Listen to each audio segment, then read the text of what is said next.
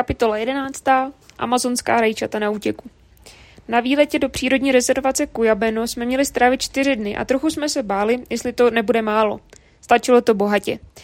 Tříhodinová procházka po pralesa byla jedna velká tragédie. Začali jsme ve skupině 20 lidí, polovina z nich rozebírala hodně nahlas párty z předchozího večera a nějaký prales je moc nezajímal.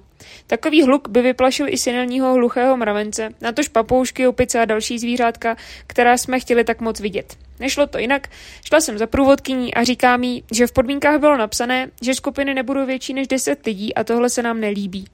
Chvilku se nic nedělo a pak se, jsme se rozdělili na dvě menší skupinky. Konečně byl klid, hledali jsme, brodili se bahnem a začalo to aspoň trošku připomínat výpravu do džungle. Stejně jsme toho nakonec moc neviděli a jednou jsme se docela slušně ztratili, průvodkyně byla velmi, velmi bledá, ale dobrý, procházka se konala. Po obědě jsme měli odpočívat a pak jet zase na lodích na západ slunce. Třetí západ slunce v řadě nás nějak nelákal, tak jsme zůstali v kempu a užívali se ten klid. Ten udělal pár záběrů na drona, pozorovali jsme ptáky a vlastně to byl hrozně fajn večer. Slyšeli jsme zvuky džungly, popíjeli horkou čokoládu.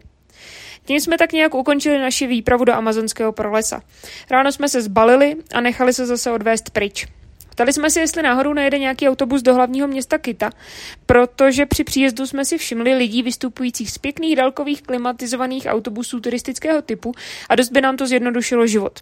Průvodkyně nám řekla, že v neděli autobus nejede. Manažer nám řekl, že v neděli autobus nejede. Přišli jsme plán, jak to celé provedeme hromadnou dopravou a celou plavbu jsme počítali, jestli to vyjde až do Kita, anebo se budeme muset zastavit a přespat někde cestou. Přijeli jsme do přístaviště a tam stál autobus. Jasně, do Kita jedeme, říká řidič. Nastupujeme, prostě organizace a komunikace jedno velké peklo. 8 hodin, překrásné výhled, výhledy v Andách a přijíždíme do hlavního města Ekvádoru. Až, v téhle chvíli, až do téhle chvíle nás všechny autobusy vždycky vysypaly na nádraží, tak nějak jsme počítali, že to udělají i tentokrát. Ovšem to jsme se šeredně spletli. Řidič nás vyklopil někde uprostřed města v takové temné podivné uličce a čus. Ostatní spolu je, spolucestující se někam vypařili bleskou rychlostí a my tam najednou stáli jako ti nejhloupější turisti na světě uprostřed temné uličky v jednom z nejnebezpečnějších měst v celém státě. A pro dokreslení atmosféry nám z ničeho nic přestala fungovat koupená mobilní data a žádné dostupné Wi-Fi se nepodařilo připojit. Co teď? Chce to rozhodnout rychle. Máme dvě možnosti. Můžeme sednout do taxíku a nechat se odvést na autobusové nádraží a zkusit sednout na správný bus. Ale je tma a tohle město vážně nezní jako příjemné místo posetnění. Druhá varianta, zapadnout do nejbližšího hotelu a přečkat tam noc. Druhá varianta vyhrává, pár kroků a jsme v hostelu Secret Garden. Procházíme nenápadným vchodem a najednou se ocitáme v hipsterském doupěti, za které by se nestyděla ani let, která evropská metropole. Všude spousta cestovatelů, dobrodruhů, celé je to hodně barevné, hraje moderní muzika, na střeše bar a restaurace. Zase to dopadlo daleko líp, než mohlo. Pokoj pro nás mají, budeme na Palandě a s námi bydlí další dva lidi.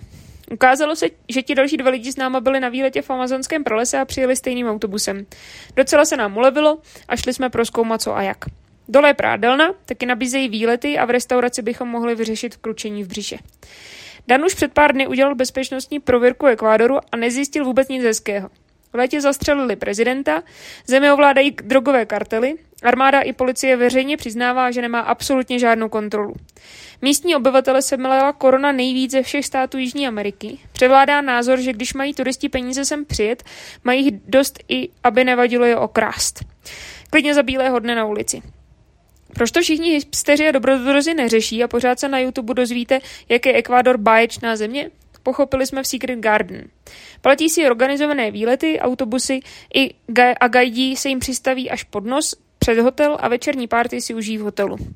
Přes Tohle všechno se mi těžko směřovalo s tím, že z Ekvádoru uvidíme jenom Amazonii a nic jiného. Zkusili jsme v hotelu zajít do kanceláře, kde nabízeli nejrůznější výlety.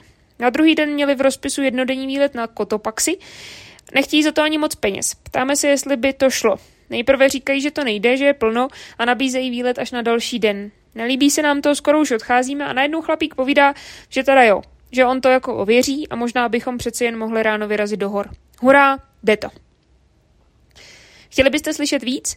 Najděte si nakládaný rajčata na Patreonu nebo Hero Hero.